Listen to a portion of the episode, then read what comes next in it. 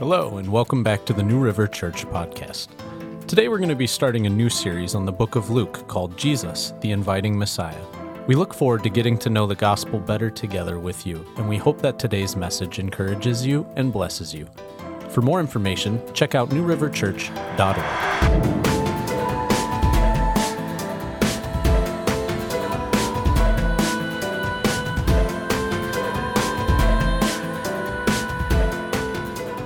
Hey, good morning. Good to see you. I have the wonderful pleasure of opening up God's Word this morning with you. So, if you want to head over to the Gospel of Luke, we're in a series in the Gospel of Luke. And we're not going to go through the whole book of Luke, but basically, we're going to try to take out passages in the Gospel of Luke where Jesus is the host. He is an inviting Messiah. There's a lot of meals in Luke. I don't know if you ever knew that. So that's why I love it because it fits our, our, our church even, the, you know, because Jesus, Jesus loves eating. He's accused of even being a glutton and a drunkard because he was always eating and hanging out with people that he's not supposed to hang out with. And, and so what we're doing uh, in our series is we're just going to take some of those passages and uh, meet the inviting Messiah who invites us to his table, to his heart. And so one passage like that is Luke chapter 5. So if you want to head over to Luke 5, verse 17 to 26, Jesus is a host. Well, this is kind of a unique hosting situation because somebody crashes his meeting. so Jesus' invitation is open to all. There's room for anyone, right? Come as you are. But what happens when someone breaks protocol? And procedure, crashes your meeting because they're just desperate to get to you. They show up messy and needy and full of shame to stares and furrowed brows around them because you've just disrupted everything. Will Jesus welcome someone like that too? Absolutely. Luke 5 17. I'm reading from ESV, I'll put it up on the screen. On one of those days, as he was teaching, Pharisees and teachers of the law were sitting there, who had come from every village of Galilee and Judea and from Jerusalem. And the power of the Lord was with him to heal. And behold, some men were bringing on a bed a man who was paralyzed. And they were seeking to bring him in and lay him before Jesus. But finding no way to bring him in because of the crowd, they went up on the roof and let him down with his bed through the tiles into the midst before Jesus. And when he saw their faith, he said, Man, your sins are forgiven you. And the scribes and the Pharisees began to question, saying, Who is this who speaks blasphemies?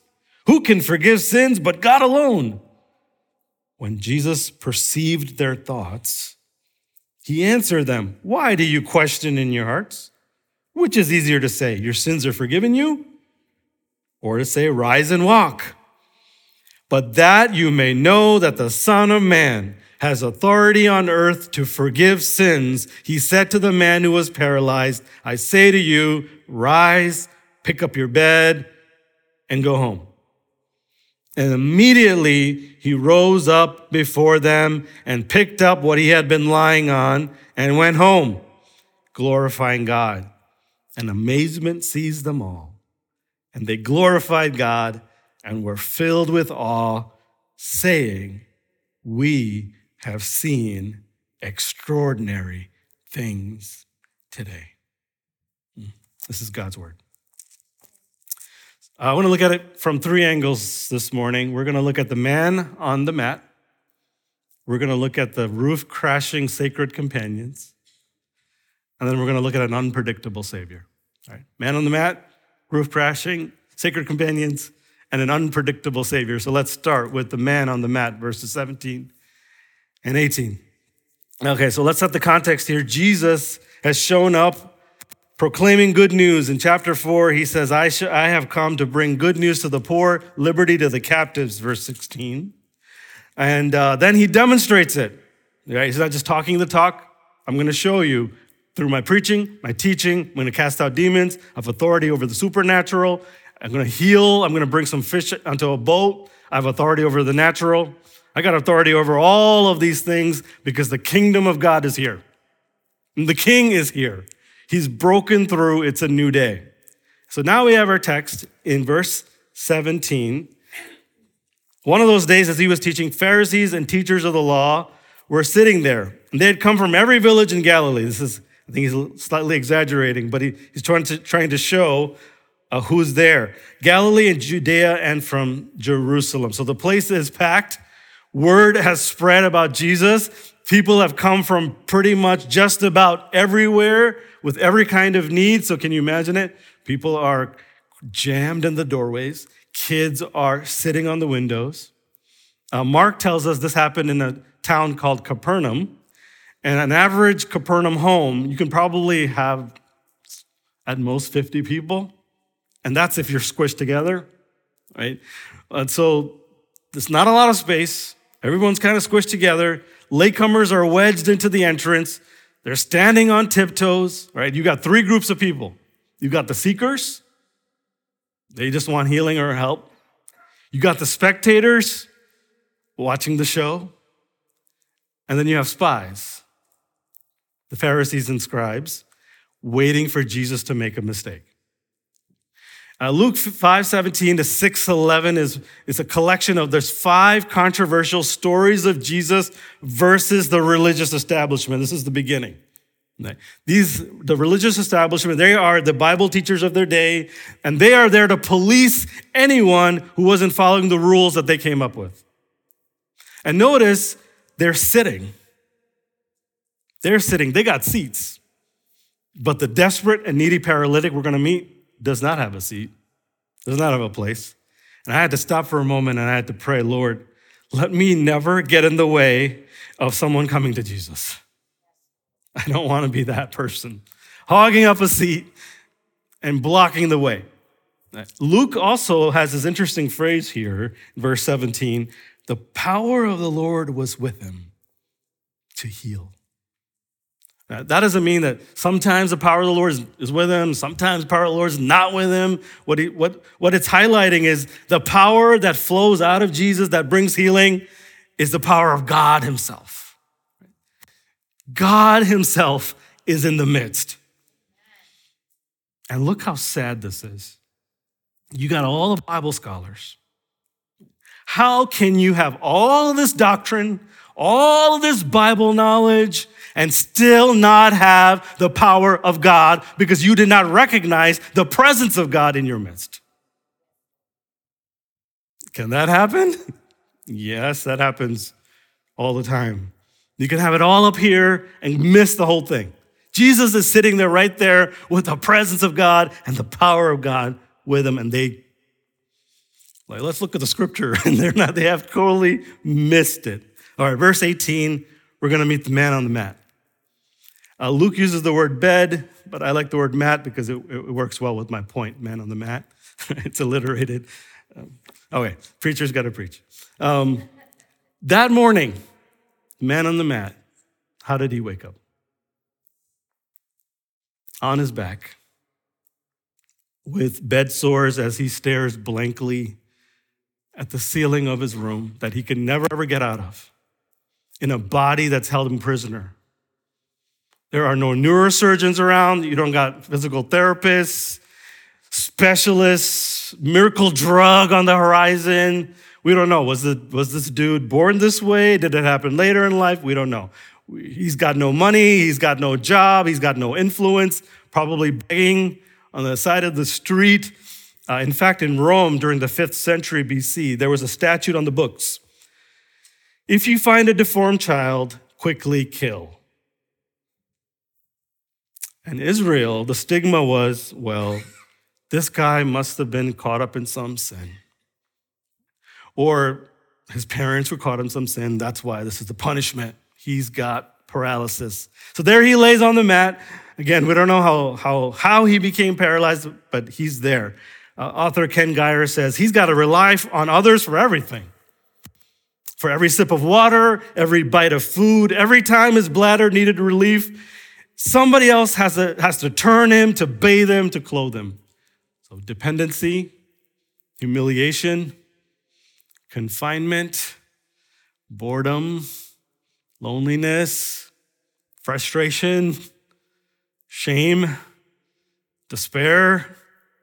I think these are just a few of the entries in the thesaurus that, has, that defines him now, that defines his life on a three by six foot mat. John Ortberg in his book, Everybody's Normal Till You Get to Know Them, says this everybody's got a mat. In other words, your brokenness and imperfection or the thing about you that's not normal, that's your mat. Right? Maybe it's your out of control temper, you lashing out the, at the people that's closest to you. Maybe it's your fear. Man, you love hearing stories about other people's courage. But the reality is, when you're alone, you freak out a lot. Maybe your, your mat's guilt and shame. You know, guilt says, I did something bad. Shame says, I am bad. Uh, shame, I think, is Brene Brown. I think she says it's really fear. Shame is this fear that I am unlovable. And that's your mat. And it thrives in secrecy, in silence, in self hate, and self condemnation. Maybe your mat is this crushing sense of failure or inadequacy or loneliness. Maybe you're on the mat today and you're like, I'm on the mat today because I've been wounded and somebody put me on the mat. And they got off scot free, and here I am still on my back trying to make it. And we do a lot of mat management, don't we? We pretend we don't have a mat. I like to appear strong and competent, and I love helping other people's mats. You may even have the gift of mat identification of other people's mats. You're really good at that, but you never reveal your own. See, it's not that you're carrying this mat around, this mat is carrying you around.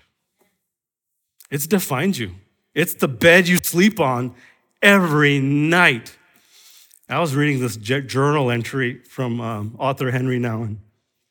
It just kind of stopped me in, your, in, my tracks. Have you ever read something and then all of a sudden it's, it's like it goes 3D, HD, 4K, 8K, whatever, and it's just like, wait, is God talking to me right now? Well, I was reading a journal entry and, and look what he, let's share what he said. Henry Nouwen said he, he found himself fatigued and it, it was happening every time he was ministering to people. and then he brought it up to his good friend John. And John recommended, well, maybe, you know, I, I, I hear you're not getting sleep, enough sleep. Maybe you should get more sleep. And then he said, but I also noticed this about you, Henry. It sounds like you put too much energy into any encounter, as if you have to prove each time all over again that you are worth being with. Mm. Called out my mat right there. The Lord called out my mat right there. Ah, that I am worth being with. Man, I read that out loud and I had to stop and fall on my knees. And Jesus said, Bring that to me. Bring that to me because my gospel proves you are worth being with. And I had to, I had to, I had to bring that mat to him. See, I, and you keep telling yourself, I had to just get over this. This is this mad. I just had to get over it. But that's a lie. And look, Jesus, look in the room right here. Jesus is there with power in his hands and grace in his heart. And twice Luke says they were trying to get this man before Jesus. Do you see that phrase? Before Jesus, verse 18. Through the tiles, into the midst, verse 19, before Jesus. Why? The point, point is if Jesus has power in his hands and grace in his heart, I don't need to get over something. I need to get through to Jesus. I, I got to get through to him because only he's got the power in his hands and grace in his heart. So, what is your mat that's carrying you? What is the mat that's carrying you today? Secondly, we looked at the man on the mat uh, the roof crashing sacred companions. Sometimes we don't have it. We don't have it to get to Jesus. And like the Beatles would say, we get by with a little help from our friends. That's right. So look at verse 19. Finding no way to bring him in, because of the crowd, they went up on the roof and they let him down with his bed through the tiles into the midst before Jesus. So here come our four friends. Mark 2 tells us there were four guys. This is the fellowship of the mat right here. I'm going to call them sacred companions, and I'll tell you why I'm calling them sacred companions. Now, by the way, we don't know whose house this was. Some say this was Peter's house or Peter's mother in law's house because he was there previously. Uh, some say Jesus had his own little house. We don't know. It doesn't really say. Are these four guys his family? Doesn't say. Um, maybe friends. I want to say they're friends. Um, he would what a great small group, life group right here. These four guys. So here they are trying to wedge their way in. They're carrying this, their friend through to the small house. There's a wall of flesh. They can't get in. What's going to happen? Do we get in or do we, do we give up? And then this is how I imagine it. One of the friends says, Hey, if we take those stairs right up there, there's the roof. The sloping flat roof in those days consisted of wooden cross beams overlaid with a matting of reeds, palm branches, dried mud, and tiles. All told, the roof was about two feet thick. So you could dig into the earthen roof without causing irreparable damage.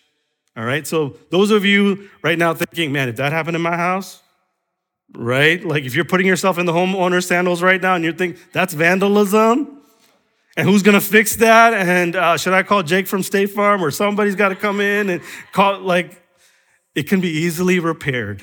Okay. It's to, and I wonder if the guy, the dude came back later and fixed it. I don't know, but uh, it can be easily repaired. So with their adrenaline pumping, they got it, they make this hole and they lower their friend. Just picture yourself in the room right now. All conversation ceases. Jesus himself stops talking Everyone's looking up now. There's a hole in the ceiling. Four pairs of hands are rooting around, making the hole bigger. Debris is falling everywhere. And can you just picture the scribes are like, I got dirt on my robes, shaking the dirt off. Everybody's in shock as this paralytic man now lies in front of Jesus, all because of some roof crashing sacred companions. I love these guys. Can we just talk about them for a second? Um, this is a picture of people on mission. Uh, Pastor Ray Ortlund says, How many more spiritually paralyzed people in this poor world will get to Jesus if Christians would unite together in this loving work? What roof bursting determination from these guys. I love their creativity. Right? We need more innovation to get people to Christ. I love their creativity, their persistence, their selfless love for their friend. And I'm going to call them sacred companions. A sacred companion is more than a friend. A psychologist, Urie Bronfenbrenner, okay, says family is this. He defines family this way a group which possesses and implements an irrational commitment to the well being of its members an irrational commitment to the well being of its members. Key word there, it's irrational. Like communities that are great are communities where people carry mat, other people's mats and crash through roofs without ever asking the question, What's in it for me? Look, they have seen this guy at his worst and they cared for him. It's so vulnerable to have someone carry your mat. When someone's carrying your mat, they see you in your weakness. Uh, Oxford psychologist Robin Dunbar says the majority of people can only handle intimacy with one to three people. What, what she's saying, he's saying is you just need one or two real sacred companions. Not everybody needs to be invited into that space in your life. And the main quality of a sacred companion, and I'm going to use David Benner's phrase, soul hospitality. They offer soul hospitality. It's the gift of safety. Think of feeling safe enough with another person that without weighing words or measuring thought, you can pour yourself out, trusting that the other person will keep what is worth keeping, and with a breath of kindness, blow the rest away. That's a sacred companion. They make room for your pain and vulnerability without judgment. I mean, really, what's in it for them? They can get embarrassed, people are all looking at them. This is soul hospitality, but that's not all. These sacred companions also want to bring you to Jesus. Right? These are the guys you see a closed door. That's all you see. When, you, when you're on your back and you see a closed door, but you got some sacred people who say, brother, there's an open roof. And if it's not open, we're going to open it because we're going to get you to Jesus somehow. We're going to get you to Jesus. See, they, they knew they had to get him to Jesus, so there was same direction. They also knew each one had a responsibility. What was the responsibility? Hold up your corner. That's it. A sacred companion holds up your, their, their corner to carry you. They could dif- differentiate between what they're responsible for and what they're not responsible for. They are not responsible. These guys knew. We, we're not responsible for healing him. All we can do is bring you to the person who can heal you. We can't save anyone, but we can hold up our corner by loving people with the love of Christ. Imagine the four dudes, okay? Imagine one was six four, and the other guy's five two. And the third guy and the fourth guy, they're 5'10. One's got to bend down, the other's got to stretch. Each one needed the other and they all had to work together. Just hold up their corner. And you can't have love without humility, so they're all going to work together. Man, do you have people like that? Do you have sacred companions who could offer you soul hospitality, who can carry you to Jesus? Are you a sacred companion to someone? And you might be like, well,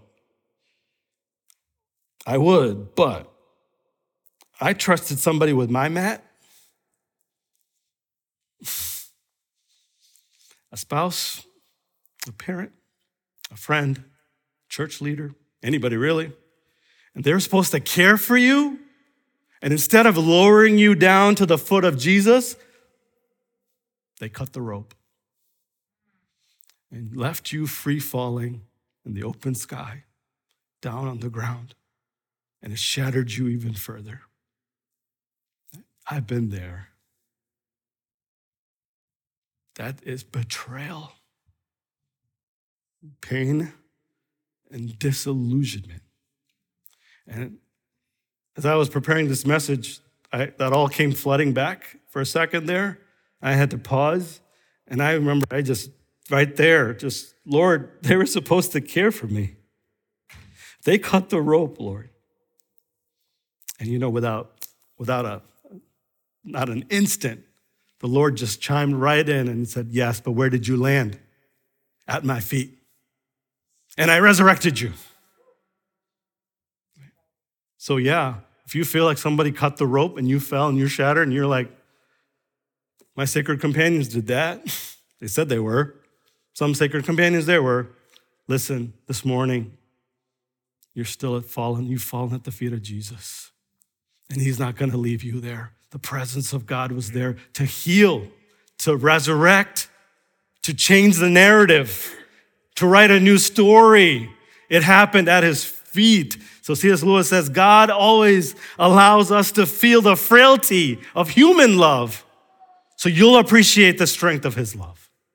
It's His love because human love can kill you. But God's love can breathe life and resurrect you.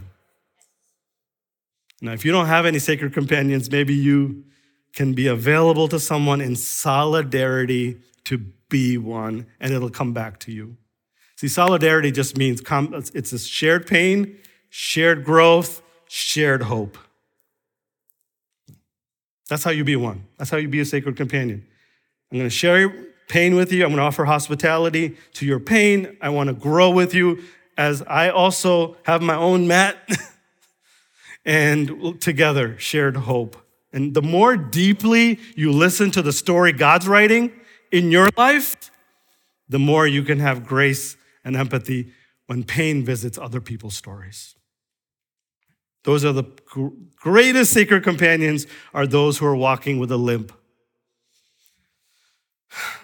Because they too have been fallen and resurrected, and they have grace and empathy when you fall and need a hand. All right, it's not easy. Some of our mats are heavy and awkward, and there's a roof or barrier of busyness and conflict that needs to be crashed through. But my whole point is, I could not have found wholeness and healing on my own. God brought sacred companions along my journey. You need roof crashing, sacred companions who care and want to bring you to Jesus. All right. All right. Amen. Lastly, the unpredictable Savior. So we got the man on the mat, we got the roof crashing friends, sacred companions. Now we have the unpredictable Savior, verses 20 to 26. So here we are, Jesus' gaze. This man is now lying at his feet. And you know, preachers can get touchy if they're interrupted. so, how will Jesus respond to the group of folks here who's caused this scene?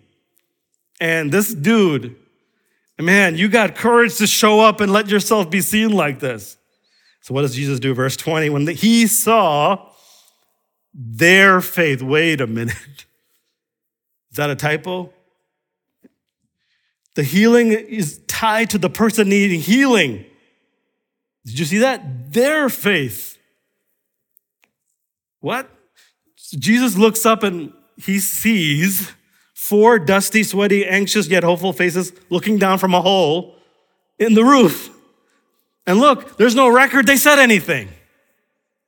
So it wasn't what Jesus heard that captured his heart, it was what he saw. He saw family, an irrational commitment of a few for the well being of their friend. And that just moves him. Now, the they includes not just the four guys, but includes the guy on the mat. So, yeah, it's his faith too that he saw. Now, can our faith save another? No, it's not teaching that. Scripture teaches each person has to confess Jesus to be Lord to be saved. It's personal. So, my question then is how does a group of people's faith work in God's mind in a situation like this? I don't know. Maybe us preachers need to say that more often. I don't know. But I do know, apparently, Jesus loves and honors a community like that. He finds a community like that beautiful. Man. And then he says something unpredictable out of his mouth. Again, man, your sins are forgiven you. Okay, he's not saying the reason for his sickness was because of his sin. In one sense, it's true. Sickness is in this world because sin has come into the world. But he's, I don't know if I can make a direct correlation here that he committed some sin that led to paralysis, maybe. But that's not, I don't think that's the case. However, this is a huge letdown and disappointment. I need my legs back, and you're like, you're forgiven of your sin. what is, why does Jesus say that? What he's saying is, listen, you think you know the main problem of your life, but you don't. You have underestimated the depths of the lo- your longings, you're not going deep enough. You think your main need is working legs, but your main need is having a true reason to dance. And that's through forgiveness of sins. Jesus sees the paralysis is deeper than it appears. He's, the emaciated body lies a within the emaciated body lies a crippled soul, paralyzed from sin, atrophied from shame. The paralytic might be thinking all of his life, if I could walk, I'd just be, I'll be happy. If I could, then I'll be. Now, what would happen if Jesus just healed him and let him go? What would happen? It would be euphoria, right? There would be a party. He would dance. He would say, I could walk. I won't be unhappy ever again. Um, give it a couple months. The roots of human discontentment runs deep, and deeper than we think. The euphoria is not going to last, and finally, he will die into a Christless eternity. That's a rotten joke. And Jesus is not going to play that joke on him. The main problem in our life is never our suffering. The problem under the problem is living a life of self on the throne. That's the essence of sin. The essence of sin is I know what's good for me more than God does. When self is on the throne, that's what's causing all of our disappointment. And we feel uh, in life we've confused our wants with our needs. We've not gone deep enough. So, are there things like the paralytic you say, if I had that, we think, okay, then I'll be filled, the empty spaces of my heart? Jesus would say, those are legs. I would love to give that to you, but it's not deep enough. You got to have a joy and reason to dance.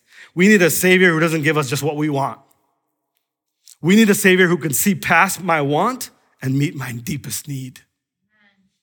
He's unpredictable. And now we got another problem. Actually, we got a couple of problems. First of all, how can Jesus grant this man forgiveness without repentance? Right? Isn't it like, Lord, I'm a sinner and I've sinned, and Jesus says, You're forgiven. Repentance, forgiveness. Jesus doesn't say, Your sins are forgiven if. He just blurts out, Man, your sins are forgiven you. What? Well, verse 22 gives us the clue. The Pharisees are questioning in their minds. Verse 22 when Jesus perceived their thoughts, oh, he could read your thoughts. He answered them, Why do you question in your hearts? You see, he sees the heart of the scribes. If he sees the heart of the scribes, who, what else does he see? The heart of the paralytic. There, there must have been an inarticulate cry in this man's heart for mercy and grace. Do you know what that tells you? What does that tell you? That tells you his love goes so deep, that he is so loving, he is so gracious, he is so eager to pardon us, to embrace us, and forgive us, that He even responds to the smallest, tiniest, imperfect, weak groans of our heart that our mouths don't even know how to utter. And He comes to you pouring out His grace. Even all you can give Him is the smallest and tiniest of opening. That is a huge comfort to me, loved ones. I am thankful that when I am slow to repent, when I am blind in my sin, and my mouth can't even articulate all that I'm struggling with and all of my neediness, I have a Savior who is eager to pour overwhelming and overflowing grace into the smallest openings of my heart. It's the heart of the prodigal, the father of the prodigal son. Before he even could utter a word, he's already running towards him.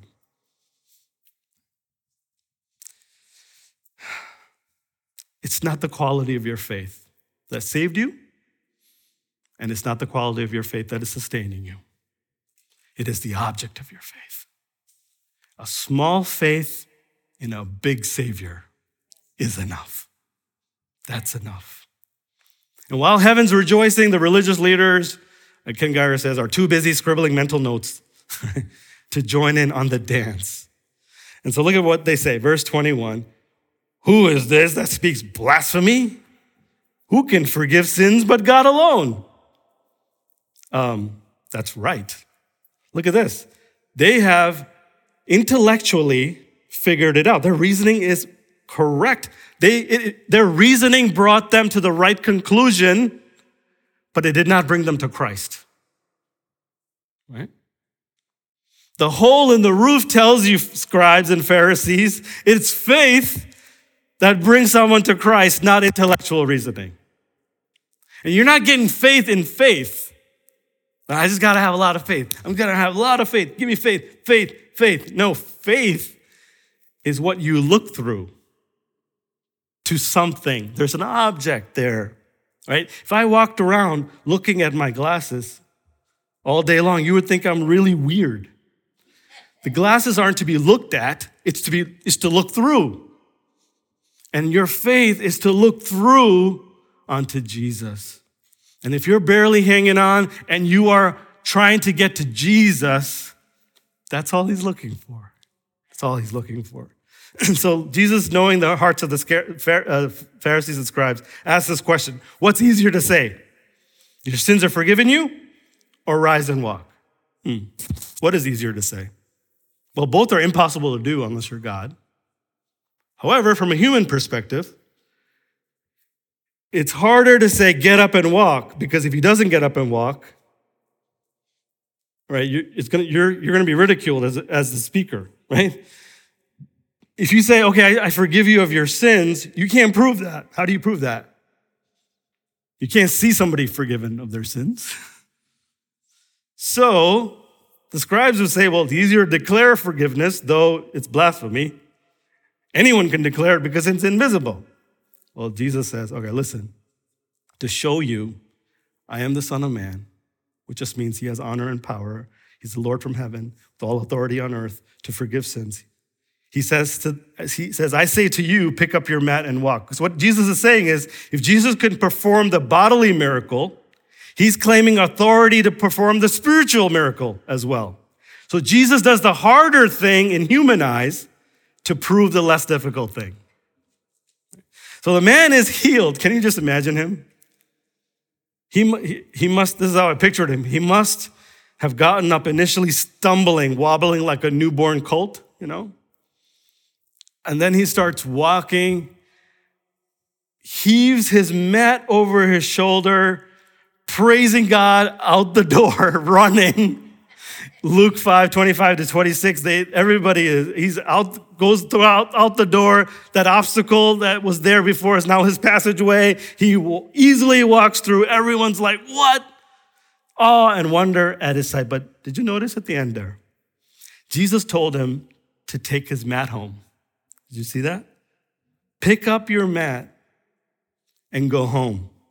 And then Luke adds, he picked up what he had been lying on and went home. So my question was, bro, what are you going to do with that thing now? like, the mat that carried him all, all his life, he now carries. And I wonder if he's going to keep it in his bedroom or the rest of his life. I, I wonder, I wonder if now on, He's going to carry others on that mat, that same mat, and bring them to Jesus. You see, the, I love that he has his, he's, he's carrying around his mat. I love it because the, see the brokenness and the pain that once held you down on your back, redeemed by the Lord Jesus Christ, is the very thing he's going to use. Amen. He's going to use the actual thing that was holding you down all this time. Your pain has a purpose.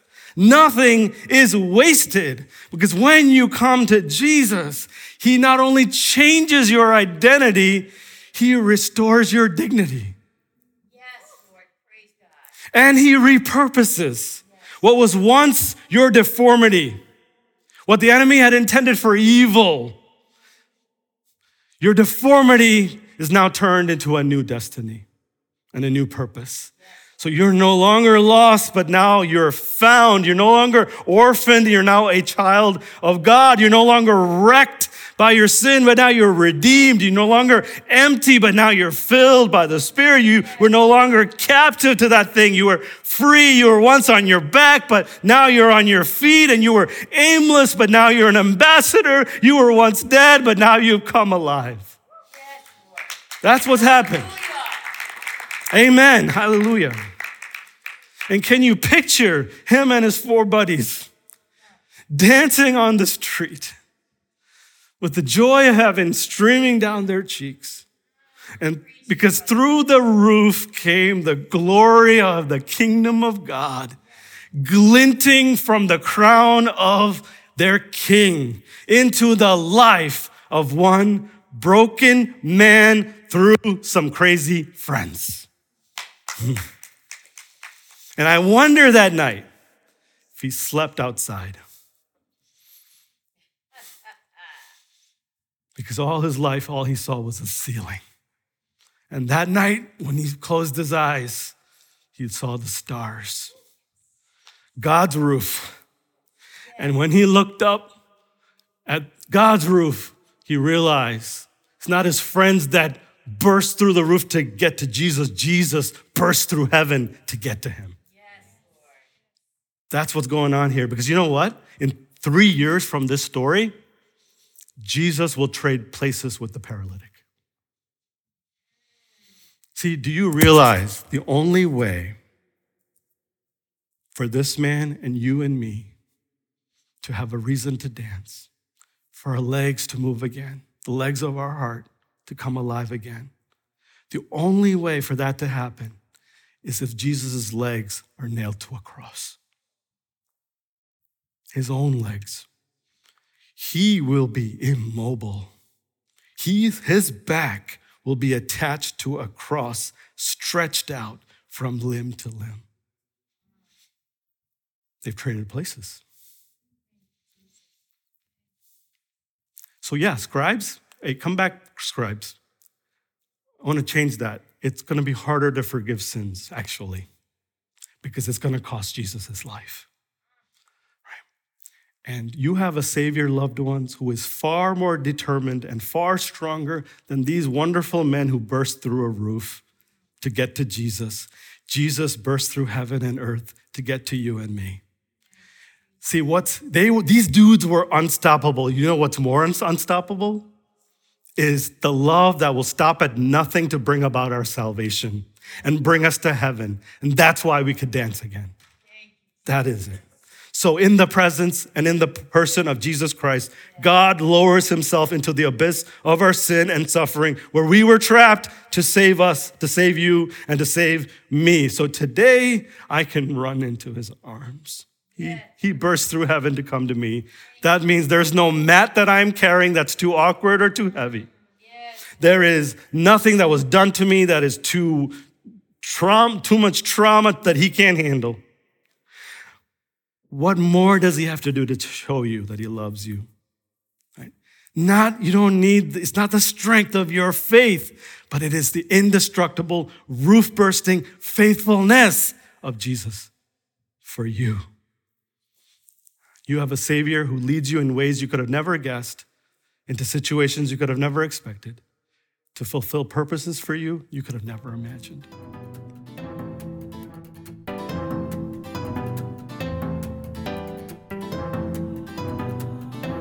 Thanks for joining us again this week. We hope that this message truly blessed you. For more information, check us out at newriverchurch.org.